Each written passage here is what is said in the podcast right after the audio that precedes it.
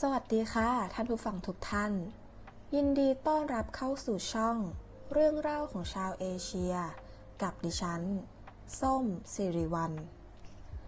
สำหรับวันนี้ episode แรกที่จะมาเล่าให้ทุกท่านได้ฟังนั้นก็คือ สงครามประวัติศาสตร์ สู่สงครามการค้า ระหว่างเกาหลีใต้กับญี่ปุ่น เรื่องราวจะเป็นอย่างไรนั้น ไปรับฟังกันเลยค่ะ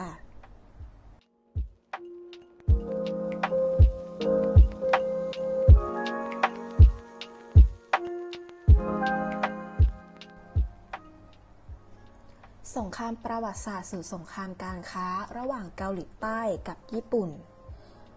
จุดเริ่มต้นของเรื่องนี้ เราคงต้องย้อนกลับไปถึงความสัมพันธ์ของสองประเทศ ที่มีความเปราะบางมาก ๆนะคะ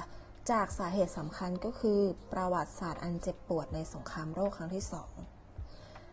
อย่างที่รู้กันว่า ญี่ปุ่นกับเกาหลีใต้เป็นสองประเทศเพื่อนบ้านที่มีความสัมพันธ์แบบพิเศษ คือ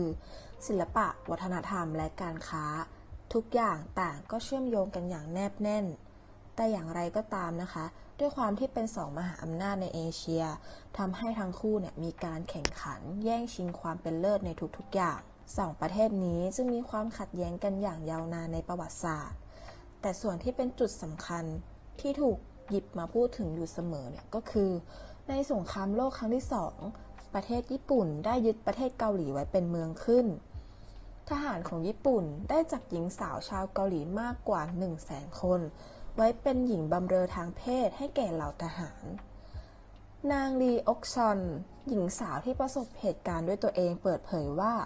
เธอเนี่ยถูกฉุดและต้องไปเป็นหญิงบำเรอให้กองทัพญี่ปุ่นตอนอายุเพียง 15 ปี และต้องรับใช้ทหารญี่ปุ่นถึง 50 นายต่อวัน เป็นระยะเวลา 3 ปีเต็ม นอกจากนั้นยังมีการเกณฑ์ชายเกาหลีมากกว่า 1 0 0 0 0แสนคน ไปร่วมรบให้ทหารฝ่ายอักษะด้วยความไม่เต็มใจ หลายคนเนี่ยต้องเสียชีวิตในสงครามโลก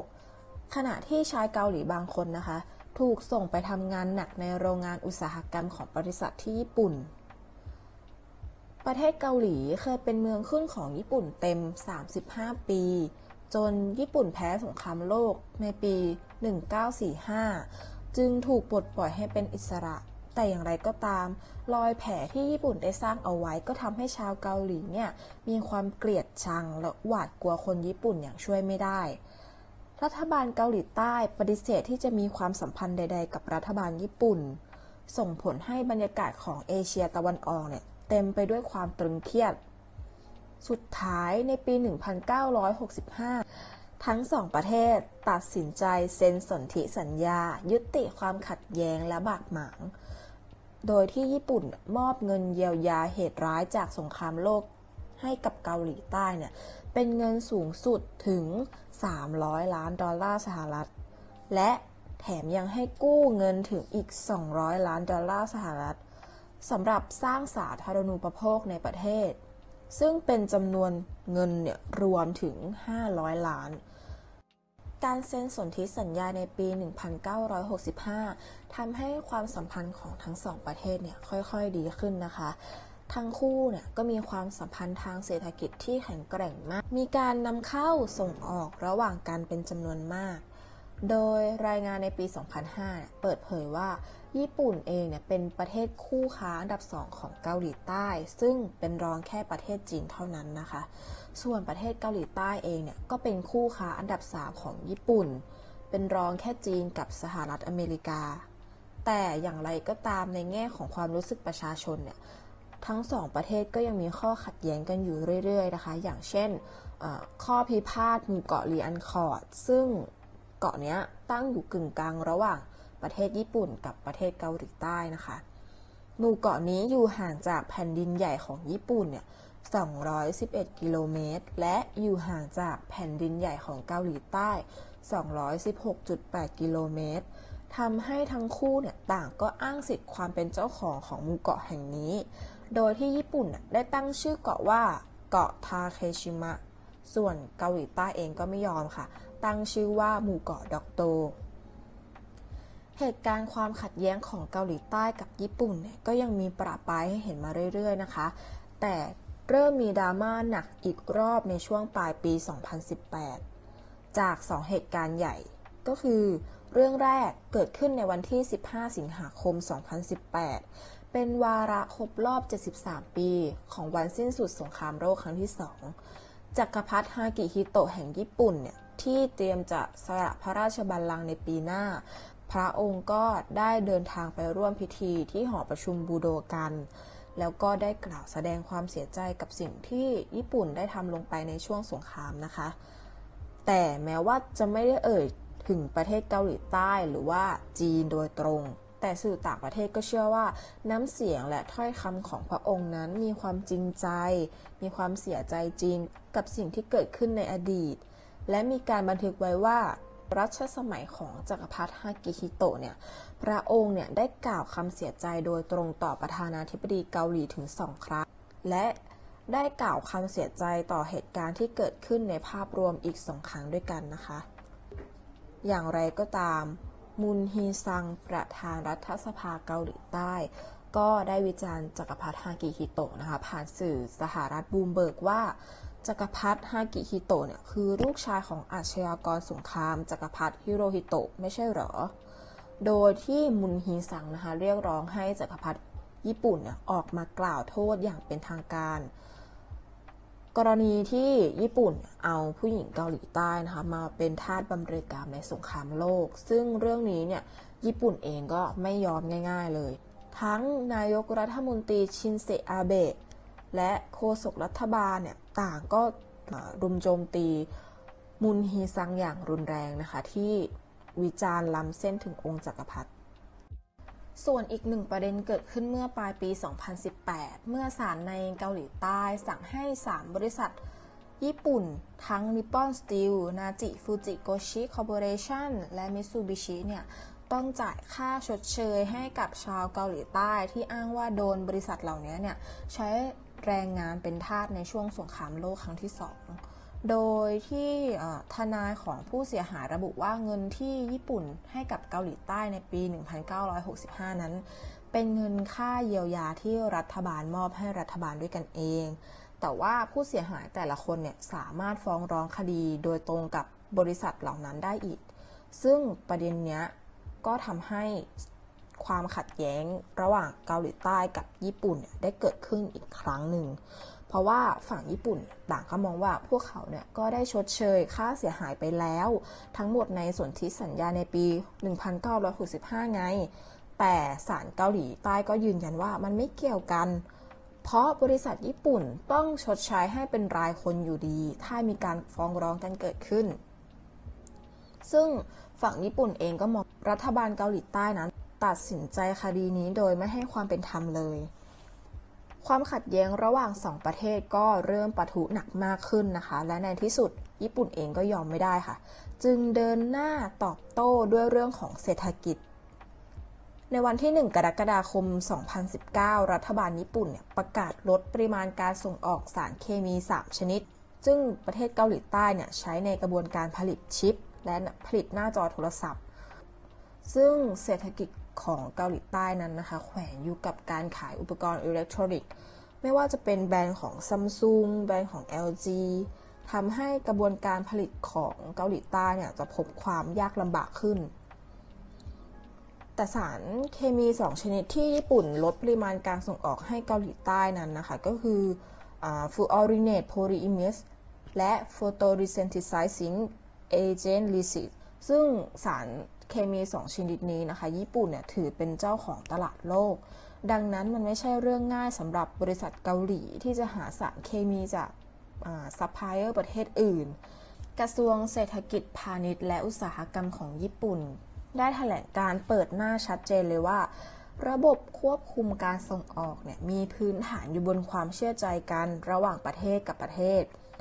แต่ในขณะนี้ความไว้เนื้อเชื่อใจของประเทศญี่ปุ่น กับประเทศเกาหลีใต้กำลังถูกบ่อนทำลายอย่างรุนแรง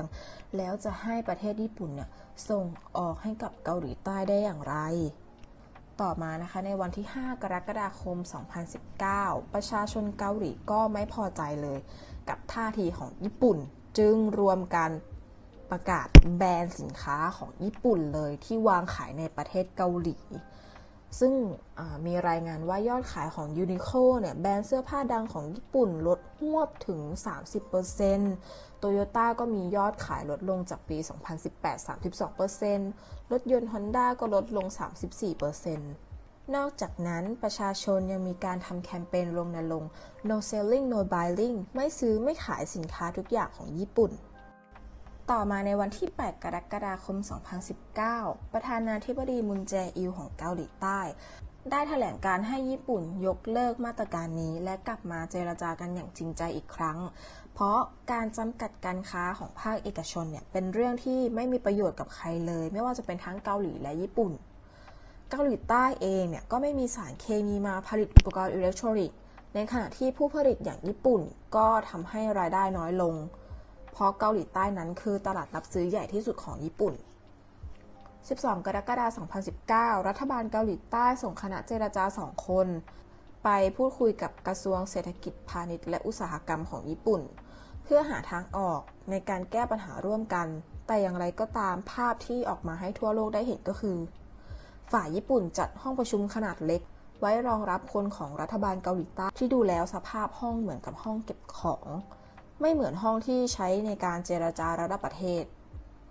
สื่อเกาหลีใต้ก็รายงานว่าฝั่งญี่ปุ่นไม่มีความจริงใจในการเจรจาเลย ผู้เจรจาของญี่ปุ่นไม่แม้แต่จะใส่สูตรผูกไทย ไม่มีน้ำชามาต้อนรับแขกจากเกาหลีใต้ แถมยังไม่มีการจับมือ shake hand ใดๆอีกด้วย ซึ่งดูเหมือนเป็นการไม่ให้เกียรติกันนะคะแต่อย่างไรก็ตามฝั่งญี่ปุ่นเองก็ได้ออกมาอธิบายว่า จริง ๆ แล้วทั้งสองฝ่ายก็จับมือกันไปแล้วนะ สุดท้ายสำนักข่าวอิริกเอริ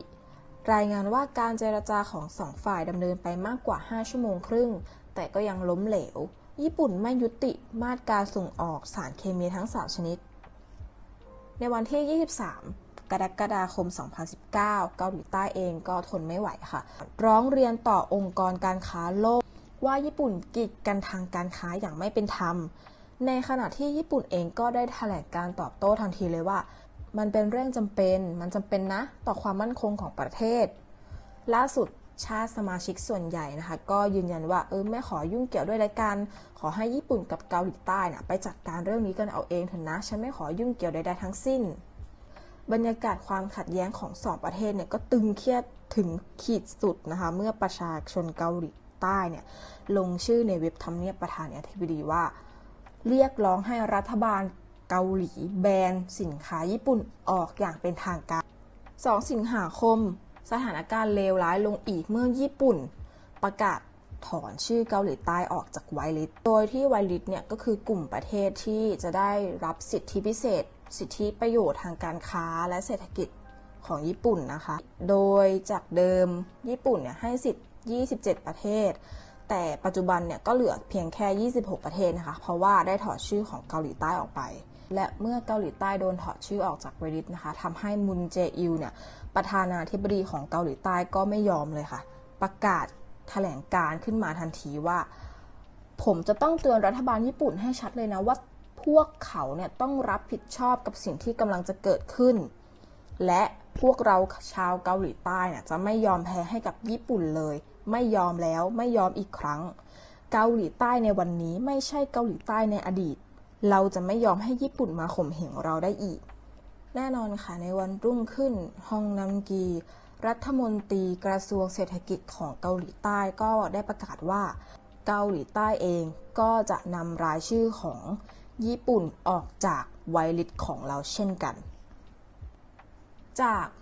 ความขัดแย้งการค้าของญี่ปุ่นกับเกาหลีใต้เนี่ยทำให้นักวิเคราะห์ได้มองไว้ว่า ความเป็นพันธมิตรระหว่างญี่ปุ่นกับเกาหลีใต้ จะไม่สามารถเป็นไปเหมือนอย่างพันธมิตรระหว่างญี่ปุ่นกับสหรัฐ และเกาหลีสหรัฐ จนกว่าปัญหาทางประวัติศาสตร์ระหว่างญี่ปุ่นกับเกาหลีใต้เนี่ยจะได้รับการสะสางกันอย่างจริงจัง ซึ่งความสัมพันธ์ญี่ปุ่นกับเกาหลีใต้เนี่ยที่ต้องแบบกลับไปกลับมาตอบโต้กันไปมา เช่นนี้ย่อมจะส่งผลสะเทือนยาวไกลต่อ สถานการณ์ในภูมิภาคตะวันออกเฉียงเหนืออย่างมากนะคะ thank you